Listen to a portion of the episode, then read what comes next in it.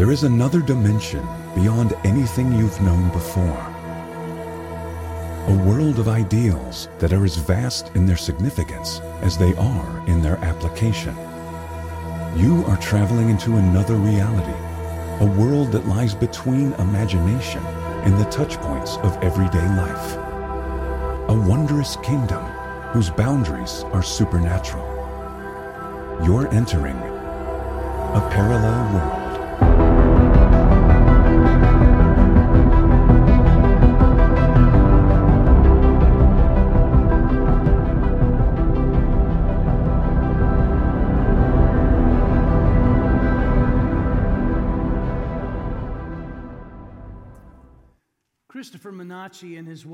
Driving in Auburn Township, Ohio, when he saw a van with a flat tire very, very slowly pulling a fishing boat on a trailer. And so he recognized, okay, these folks are having, having trouble. So their, their destination was real close. He dropped off his wife, stopped at a gas station, got a can of Fix a Flat, and made sure he'd grab his little inflator doohickey out of his trunk. Drove back. Um, and got pulled over on the side of the road, hazard lights flashing, ready to help this uh, driver, right? He, got there and he's, he's approaching the two passengers, a, a man and his 15 year old son. All of a sudden, this you know, good deed turned dangerous. Uh, a, a pickup truck driven by a drunk driver smashed into the side of Menashe's car and went airborne and landed three feet from where he stood with these other two people. Uh, miraculously, nobody was hurt. It, it's once everything kind of you know calmed down. Menacci mentioned to the van driver and the, the son that he worked as a nurse practitioner. They were like, "How in the world were you able to be so calm?" And he's, you know, I'm around trauma all the time, every day, and and so he he, he mentioned his job, and the the driver of the or the the van, you know, the the guy with his son was just like, "That's weird," because it was like like eight years ago, I was on a fishing trip with a buddy, and I got this hook caught in my hand, and it was like bad. It was bleeding, and it was a mess, and I couldn't grab anything because of the pain, and we didn't know what we were going to do. And this nurse practitioner in a kayak like pulled up along the river, and he got out, and um, you know he could see the blood-soaked towel, and he got the hook out of my hand, and and, and Christopher's like, I know that story. He said, You do? How do you know that? He goes, That was me. I was that guy. Remember you now? That was eight years ago, right? He goes, yeah. Oh my goodness, it was you. You know, this incredible reunion on the side of the road. You you know that story too. I mean, some of the details got changed, but you know the story. It's the story of the Good Samaritan. Somebody wanders along, sees a need, steps into the situation. Open your Bibles to Luke chapter 10 today. Luke chapter 10, verse 25 to 37 is our text this morning. Thank you for being here. For those of you here in the room, take a second, fill out your paper uh, connection card as part of your bulletin. Please check out your bulletin, all the stuff that's going on there. For those watching online, thanks for logging in. Appreciate you doing that. Uh, you've got a digital connection card, and part of doing church online just it takes a little extra effort from you. All right, so to be active in the chat, fill that out, be to stay engaged that way. We're glad that you've logged in. Thank you for doing that. One thing to let you know about, add to your prayer list. Uh, this week, our brother Scott Churchill uh, went to his heavenly reward. He passed away. So please keep uh, Linda uh, and Catherine in your prayers this week. Uh, Scott has suffered for a long time, and he is now at peace and at rest and made whole in Christ's presence. Uh, but it's going to be a rough time for, for Linda and Catherine and, and those who know and love him. So please keep them in your prayers this week. For the last several weeks, we've been in a series through the parables in Luke's gospel called Parallel Worlds.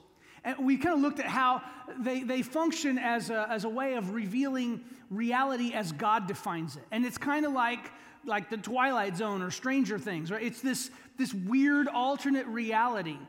These are subversive stories. There's a point in every one of these where it just kind of goes, and hangs a left. And what is going on? And it's usually at that point where it just turns where you're thinking, okay, there's the point of the parable. John, uh, excuse me, Fred Craddock, the great preacher of the 70s and 80s who kind of in, invented inductive teaching, called it a twist in the tail, T A L E. It, it's this turn, it's this sudden, and the whole story changes, and that's usually where the point of the message is. And there's certainly one here in this story. But the problem with this story is we're so familiar with it that the twist can get lost. This story, the parable of the Good Samaritan, has really transcended its setting in Luke's gospel. It has it's gone beyond that and kind of entered into popular culture. We've got people walking around our church today in bright orange shirts that says Samaritan right across the thing, right? Now, granted, Samaritan's Purse is a Christian organization, they know the roots of their thing. You may not remember this, but the parable of the Good Samaritan was kind of the narrative core of the series finale of Seinfeld. You remember? It's been it was over 20 years ago. If you haven't seen it yet, that's on you. So, spoiler alert, right? George and Elaine and Kramer and Jerry go to this small town, and in this town, they have a Good Samaritan law. Now, Good Samaritan law is designed to protect people legally who see a situation gone bad and they step in to help and it maybe doesn't go right, and it's designed to protect them, right? It's a good thing. It's, it's, it's a good thing. But in a twist that only Seinfeld could come up with, this Good Samaritan law is used to prosecute these four because they're from New York City. And in New York City just kind of functions a little different. You, you don't necessarily involve yourself in other people's lives. I, I saw a, video on YouTube recently. They said you could do this test to tell who's from New York and who's a tourist. You go to New York City and you walk down the middle of a busy street and then you scream at the top of your lungs, Ah! The people who don't turn around are from there. The tourists will turn and look, right? They go to this little town, some guy's getting beat up, and they film it. They don't step in and help. And they use this Good Samaritan law to prosecute them. They should have done something. They, they should have helped, and the series ends with all four of them going to jail. Now, I don't know if it's my Celtic roots or not, or the occasional fit of wanderlust that I have to deal with. I, I love standing in places where one thing turns into another. The edge of a forest, right? You step out of the tall grass and into the trees. It's a cool thing, right? The beach, where the land turns into the water. It, it's cool. The top, the top of a mountain, right? Where the earth turns into the sky. It's cool. Dawn and dusk, where, where the time you know, changes. It's, it's just, it's cool. That's one of the things I love about living here where we live. Are we in the city? Are we in the suburbs? Yeah. Bit of both. We're kind of in that. You've, you've heard me use this term, the, this middle place 20 minutes east, and you're right downtown, 20 minutes west, and you're out in the trees in Hendricks County. And right in the middle. It, it's, just, it's kind of this, this interesting thing. And I tell you that so that you will understand the title of today's message. Because some of you looked in your bulletin and you saw that, the nexus of Eleos, and you're like, is that even English? What, what is that? A nexus is a place where two things merge and meet, and one flows into the other. Eleos is the normal uh, Greek word for mercy in the New Testament. So the nexus of Eleos is where mercy and human need meet and flow into one another and connect. There's, it's this idea of this, these kind of overlapping fields. All right? And, and that's really what we're going to talk about today because I think that that's what the, the parable of the Good Samaritan is about. Uh, it's about the nexus of Eleos. It's about the place where God's mercy and human need meet and flow into one another. You see, the message of the parable of the Good Samaritan is not be nice or even be kind to people who are not like you. It's way bigger than that. The essence of the parable is this that your life is the place where God's mercy and mankind's need should come together. That your life is the nexus of Eleos. And the Good Samaritan is one of those stories we all know. Even so, I think it's important to take a couple minutes and read the text. Look with me at Luke chapter 10, starting in verse 25. On one occasion, an expert in the law, so this is the law of Moses, stood up to test Jesus. Teacher, he asked, what must I do to inherit eternal life? What is written in the law? He replied. How do you read it? He answered, Love the Lord your God with all your heart and with all your soul and with all your strength and with all your mind, and love your neighbor as yourself. He's quoting Leviticus 19 and Deuteronomy 6. You have answered correctly, Jesus replied. Do this and you will live. Now, look at this. But he wanted to justify himself. Now, why would Luke write that? Because he wasn't doing these things. Or at least he knew, he knew he could do them better. He wanted to justify himself, so he asked Jesus, And who is my neighbor? In reply, Jesus created a parallel world. Well, I know that's not what it says, but that's what he's doing.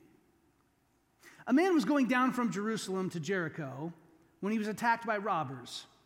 They stripped him of his clothes, beat him, and went away dead, or went away, leaving him half dead. I want to pause right here because I want to show you something. Okay, um, this is a picture of that road. Uh, th- this, is the, this is the road from Jerusalem down to Jericho. Now, you'll notice the text says down. Everywhere's down from Jerusalem. Jerusalem's on top of a mountain. So when it says down, they're not going south, right? It's, it's actually east. But it's down, and it goes through this rough country, the Judean wilderness. Now, I didn't take this picture because I'm in this picture. Carl, could you zoom in on the upper right corner, please? There we go. That's me. My friend took this picture because we got off the bus in Israel, and I was like, oh man, that hill's blocking the view. I'm going to run up there because the rest of our crew was all older than me, and they were having a hard time getting off the bus because there was Wi Fi and it was air conditioned. Um, so I thought, I've got a few minutes here. I'm going to run up there and get a good picture. So I, I ran up and I took this short little video, and I just want to tell you before I show you this I had just finished running. If I sound out of breath, I had just finished running. Back off. Watch. Here's the road that goes from Jerusalem to Jericho. It starts right down there where the people are, and it follows that track that you can see in the middle of the screen all the way up from the city of Jericho to Jerusalem. You can see it winding away down in that valley.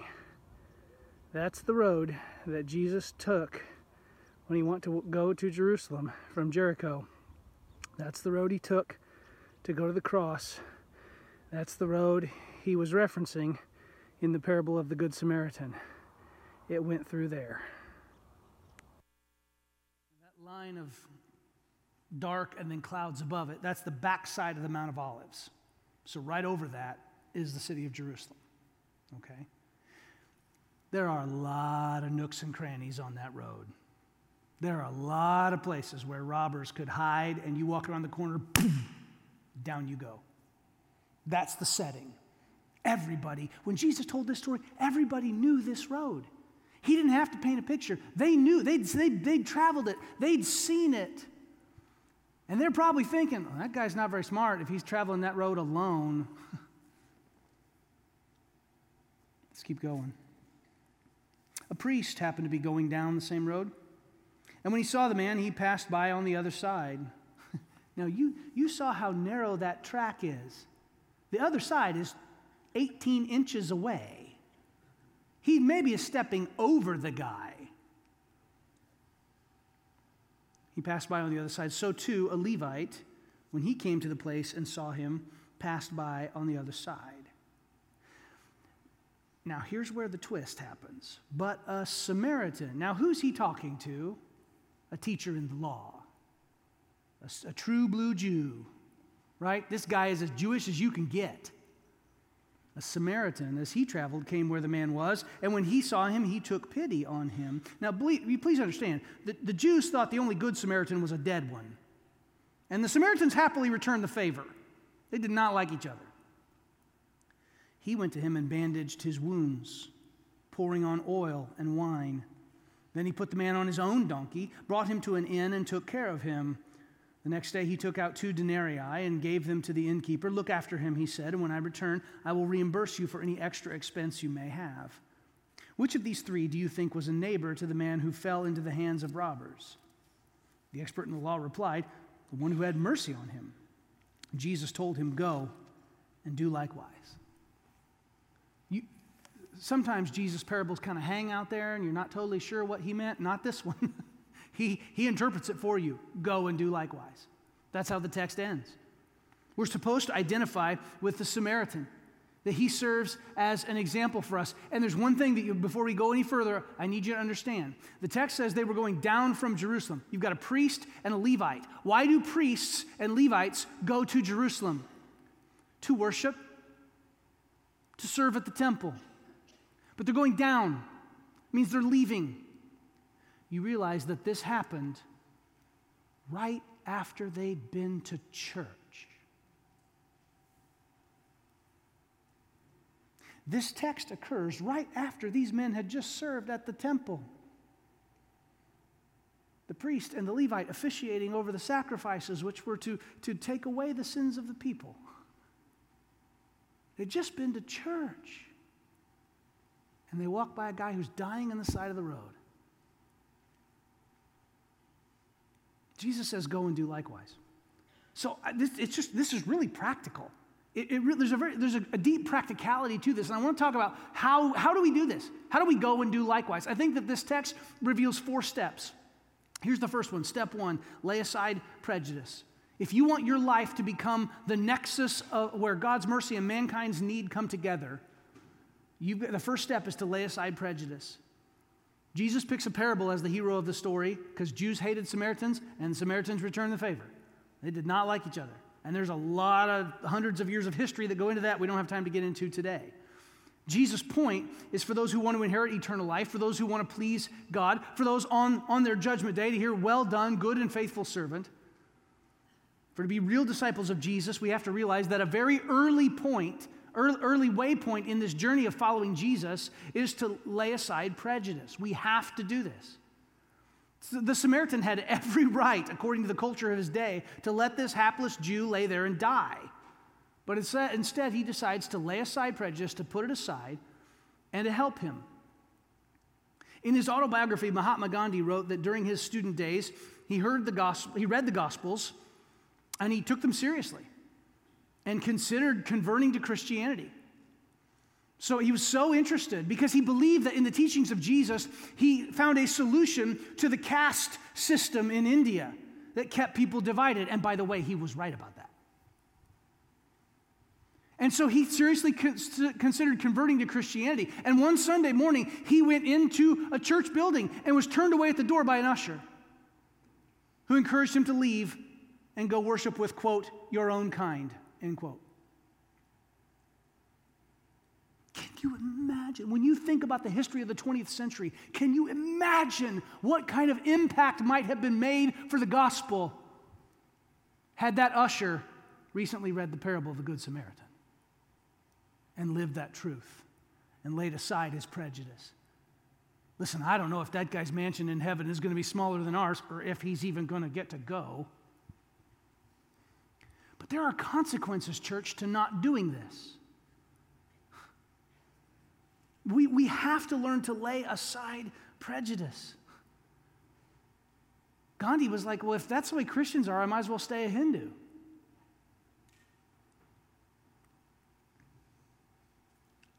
This is, this is a crucial question. I, this is also a lifelong process.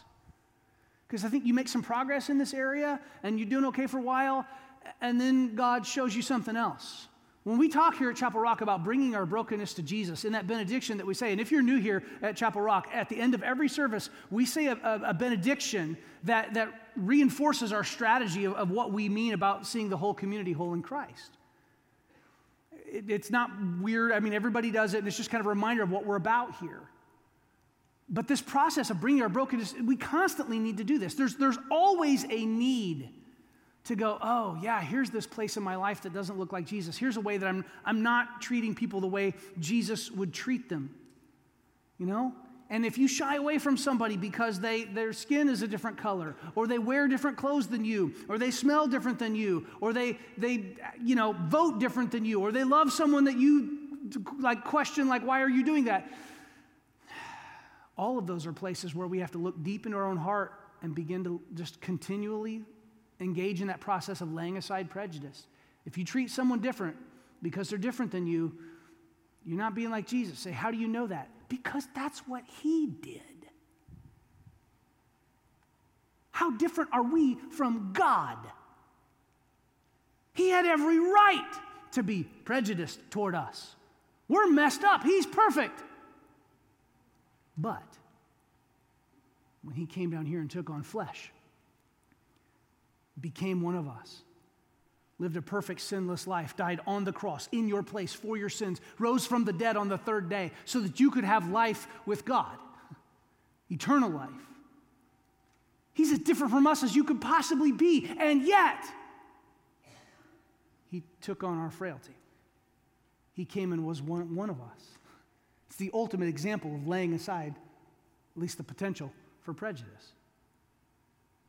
That's the first step. Here's the second you need to respond to injustice. Respond to injustice. Part of what makes the Samaritan the hero here is that he responds to the injustice done to this person. He was attacked, he was beaten, he was robbed. I'm, I'm, sure the priest and the Levite had all sorts of justifications in their mind about how, why they couldn't help. If they had been at the temple, well, I'm, I'm, I'm ritually clean. I can't touch this guy. That would, and they're right, by the way. The law, according to the law of Moses, to help this guy would have made them unclean. But here's the deal they're leaving church, they're not on their way. They'd have time to get cleaned up again before the next service. In the case of the Levite, he'd have 50 weeks to pull it together. He served a two week stint once a year. They had time, but they've got all these justifications about why they couldn't help the guy. You know? But what earns the commendation of the Lord is the Samaritan's willingness to get involved in the situation. He sees the injustice being done to this person, and he can't help but get involved. I want to tell you a story about a great American hero. He was an editor, he was a school teacher, he was also a clergyman. His name was Elijah Lovejoy. Here's a, a woodcut drawing of him. The Civil War might have been averted and a peaceful emancipation of slaves achieved if there would have been more men like Pastor Elijah Lovejoy. He, he saw lynching. He didn't want to be there, it just happened when he was around. And after watching a black man be lynched, he was committed forever to fighting uncompromisingly the awful slim sin of slavery. And because he was so vocal in his opposition to it, because he was responding to the injustice done to people of dark skin in our country in the 1800s, mobs of angry racists came after Pastor Lovejoy. Time after time, they made death threats against him. They, they, they, they made attempts on his life, all of them unsuccessful.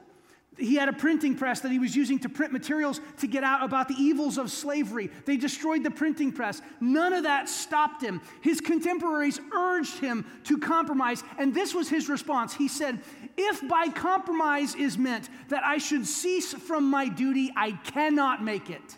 Crush me if you will, but I shall die at my post.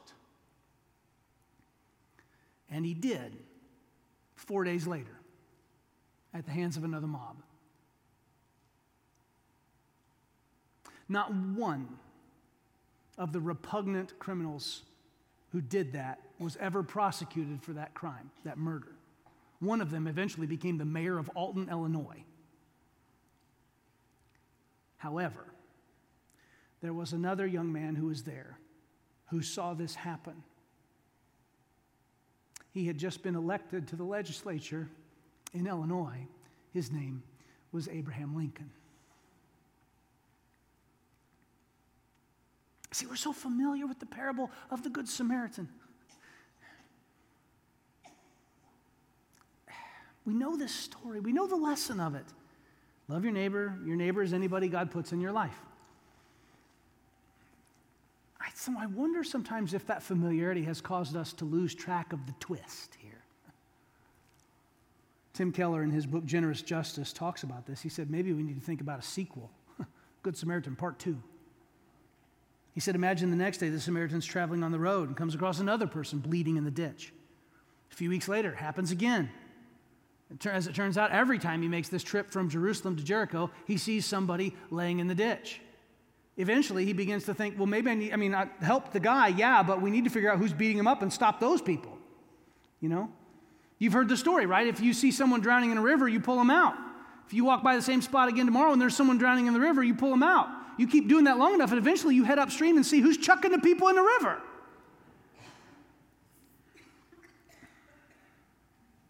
We have a responsibility as a disciple of Jesus to respond in love to injustice around us.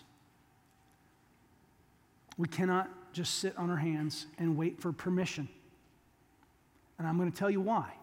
You don't need permission because you have a mission. Go and do likewise. You don't need permission from someone to tell you it's okay to get involved because you have a mission from Jesus. Go and do likewise. Y'all, it's in red in my Bible. That's pretty clear to me. What we're supposed to be about, to respond to injustice. That's the second step. Here's the third one the way that we see our, our world through these parallel lens ideas of Jesus is to invest in the helpless. Invest in the helpless. And by helpless, I just mean someone who can't do anything to help you back. I, I, I, understand that sometimes people are in a bad way. That doesn't make them helpless. That's not what I'm talking about. I'm just saying they don't have resources to help you in the same way that you would help them. That's what I mean. One of the most shocking aspects of this parable, one of the things that really makes it feel like an alternate reality, is the level of the personal investment that this Samaritan makes in this man who was attacked. Look at verse 33 again. It says, He invests his heart. The text says he took pity on him. He invests his resources, his personal wealth, his oil and wine. Those, there's a monetary value to that. Right? He invests his time. He took care of him, the text says, all night. Now, he might have been planning on staying at the inn but that doesn't mean he was planning on staying up all night nursing a half dead guy. And he invests money. He leaves coins with the innkeeper. I don't know how long two denarii would uh, pay for him to stay there a couple days, a couple weeks. I don't know, a while. And, and, but there's the promise of even more on the back end. He says, I'm coming back through and I'll, I'll check in on him. I think Christ is calling us, church, to, to be willing to make an investment in people who can't do anything for us. Um, I remember a, an opportunity I had uh, my senior year of college. Um, this is pretty much the week I made the decision that I was going to marry my dear sweet wife. Uh, I was in Seattle. Just kind of I went out there to look at some church planting and ministry opportunities. Um, I was really into grunge music and I like the weather. It rains all the time. It's great. So, uh, just checking it out. And I, I, had a cousin who lived out there, and so I was serving her youth group would go downtown to downtown Seattle uh, and serve the homeless. And it's way worse now than it was at the time, but it was bad then too. And I remember being down there, and my job was to hand out apples in the line. I was just, people came through the line, I'm handing apples to homeless people. That was my job that night. And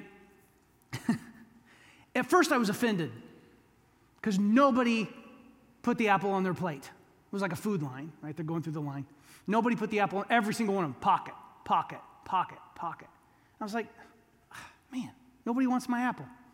And then the Holy Spirit was like, it's breakfast tomorrow, moron. Oh, right, okay, yeah. Got that. And nobody, there wasn't a whole lot of talking. Thank you, thank you, thank you. That was about it. And then one guy said, you know, would you like an apple? Yeah, thanks. Pocket. And he said this, I will never forget this. He said, I just want you to know it feels really good to take your apple and not have to take your Jesus.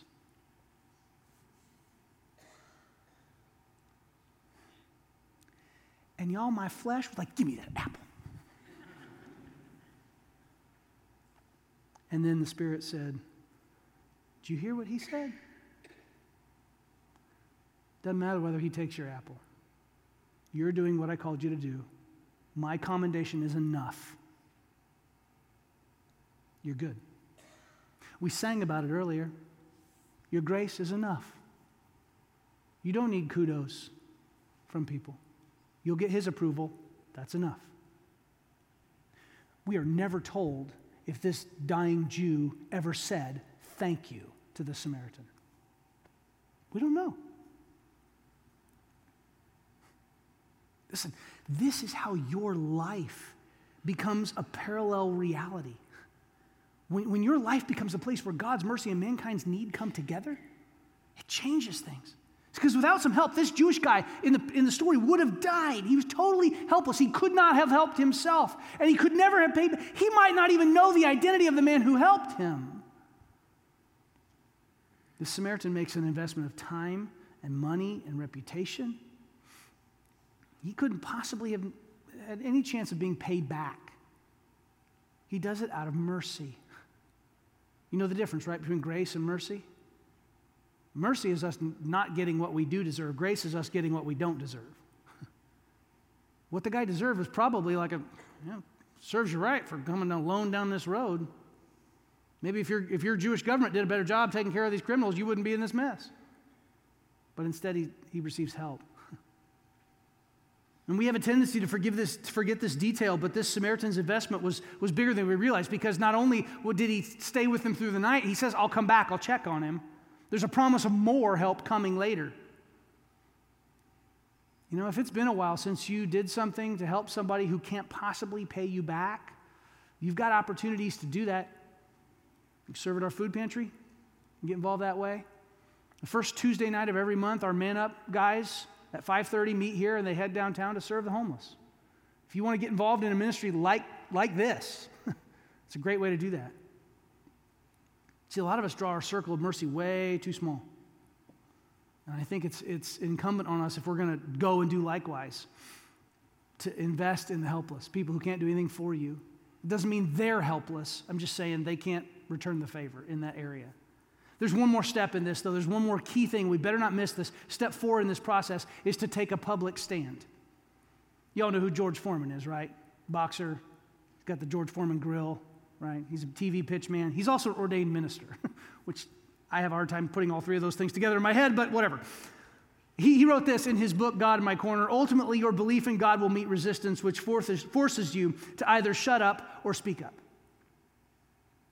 There comes to a point where you have to go public with what you, who you are and what you believe. And the most surprising thing about the parable of the Good Samaritan, I think, is that he had the guts to take this beaten, bloody, half dead Jew into a Jewish town and lodge him in a Jewish inn. Y'all ever see the old Western movies, right?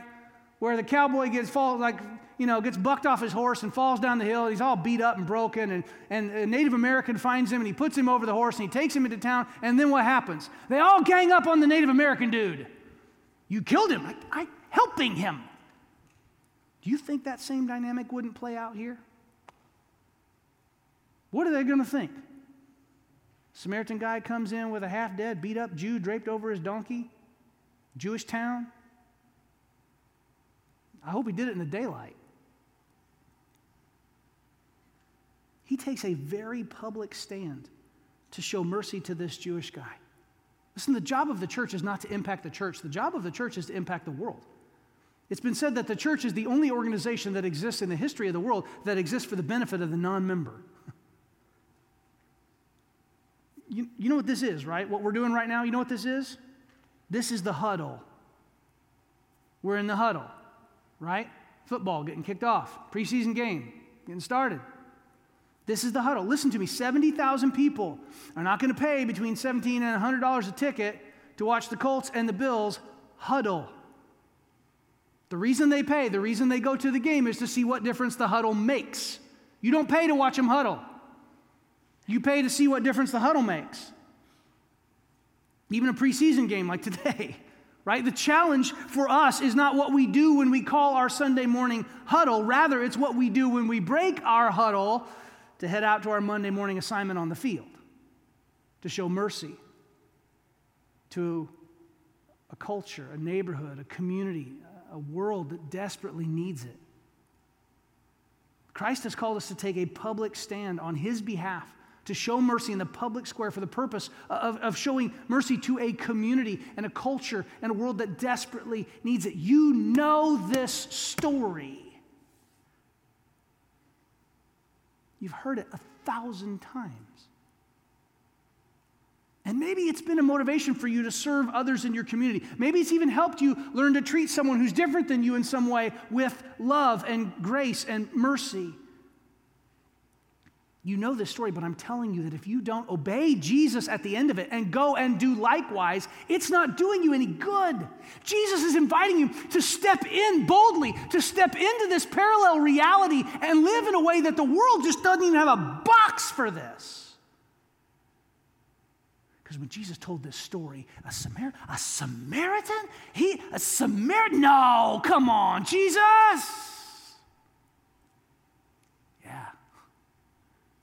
And that's what he's calling us to do because that's what he does. Scripture says that while we were still God's enemies, Jesus died for us. He did this.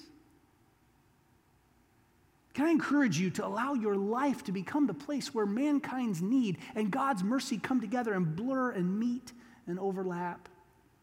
To become the nexus of Eleos, did you hear me today? Your life is the place where God's mercy and mankind's need come together. And listen, that's not going to happen for you if you haven't surrendered your life to Christ. So we talked with step one, but listen to me, step zero is that. And if you're here this morning and you've never made that decision, if you've never said, I, I want to follow Jesus, I want to be like that. I want to be like the guy in the parable who is really ultimately just like Jesus. I want to be like that. You've never made that decision, you're going to have an opportunity in just a second. Paul wrote in Ephesians that while we were dead in our transgressions and sins, God, who is rich in mercy, Paul says, made us alive with Christ. We're supposed to, when we read this parable, we're supposed to identify with the Samaritan but if you've never decided to follow Jesus, you're not the Samaritan in the story. You're the guy laying on the side of the road. And, and, and Jesus is, is here today to, to patch you up and heal you and make you whole. If you've never made the decision to follow him, you're going to have an opportunity. We're going to stand and sing in just a second. I would, I would invite you to come forward and name Christ as Lord and be baptized and receive the Holy Spirit and walk in discipleship to him and, and learn how to do this. That's the first step. You need to receive God's mercy. Maybe you have. Maybe you have received it, and so you need to show it to others. And that's a decision that all of us need to make. And so, can I give you a prayer to pray this week? Can I give you a challenge, church? What if we got up every morning this week and we prayed, God, show me where my life can display your mercy and help me act on that? That's my challenge for you coming out. If you've already made a decision to follow Jesus, if you have received mercy from him, then it's your, it's your commission. You got a mission, church, to go show that to somebody else. And so I want to challenge you every morning this week to get up and pray this prayer God, show me where my life can display your mercy and help me act on it when I see it. I'm going to ask you to stand with me and we're going to sing, and you respond as God leads you today.